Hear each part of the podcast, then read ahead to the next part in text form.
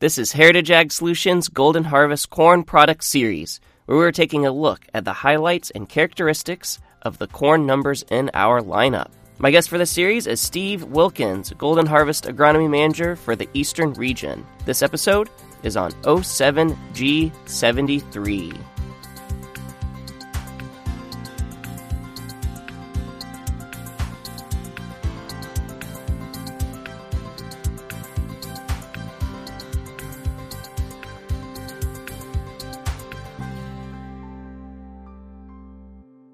All right, Steve. Well, first up, we've got 07G73, and that's a 107 day number. Uh, what can you tell us about that number? The G07, G73 was a hybrid we advanced about uh, two years ago now.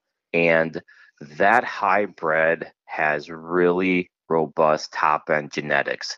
Uh, for those of us that are familiar with the yield potential of the 10L16 family, 07G uh, stems from that.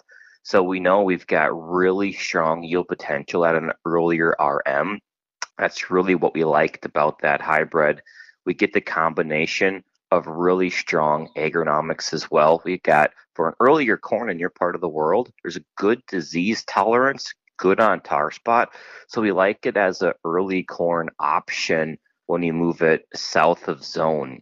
Uh, where we want to manage the hybrid to get the most out of it is when you look specifically at the pollination window, what we want to do is make sure we don't get it into ultra stressful situations. Okay, and stress means you know moisture. Uh, we've seen some variations with temperature because what we've seen over the years is at point in time we'll get a little bit of a tip back and kernel abortion.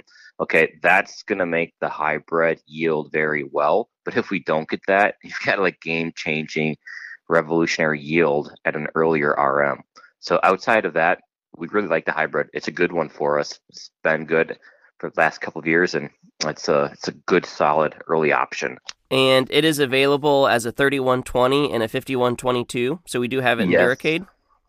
Yes, there is an above and a below ground option for the hybrid. Mm-hmm. And where would be the ideal placement for that number? We really see good uh, broad adaptability with it. Uh, it can go corn on corn. It can go on the rotated acre. It can go on the the heavier soils. The one place I probably wouldn't put it is on the ultra coarse soils or the really drought prone soils. We have better options in our portfolio, so that's where I would keep it off of. Okay, and you mentioned the the 10L16 family. So does this have a flex ear like what we would expect from 10L16? I wouldn't say it's quite as much of a flex ear, uh, but certainly it's got some flex to it. So if you think of it in terms of population, you know, we don't need to push pops. We got to be what I would say is, is average. So if, if growers planting 35, that's okay. If you're planting 36, no big deal. You don't have to be, you know, really driving yield with pops with this hybrid. There's no reason to. Mm-hmm. Okay.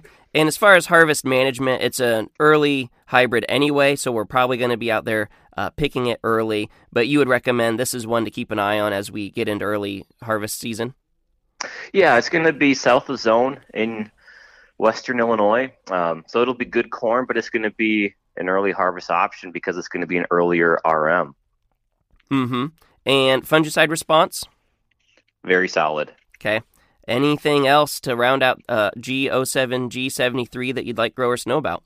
Strong yield potential, good early corn option, but I think we got to keep in mind that we traditionally see on average uh, two bushel per RM per advantage. So just understand it's an earlier corn and have expectations accordingly. It's probably not going to out yield the 115 day corns that we put on a guy's farm, but for what it is, it's very, very solid. All right, sounds great. Thank you.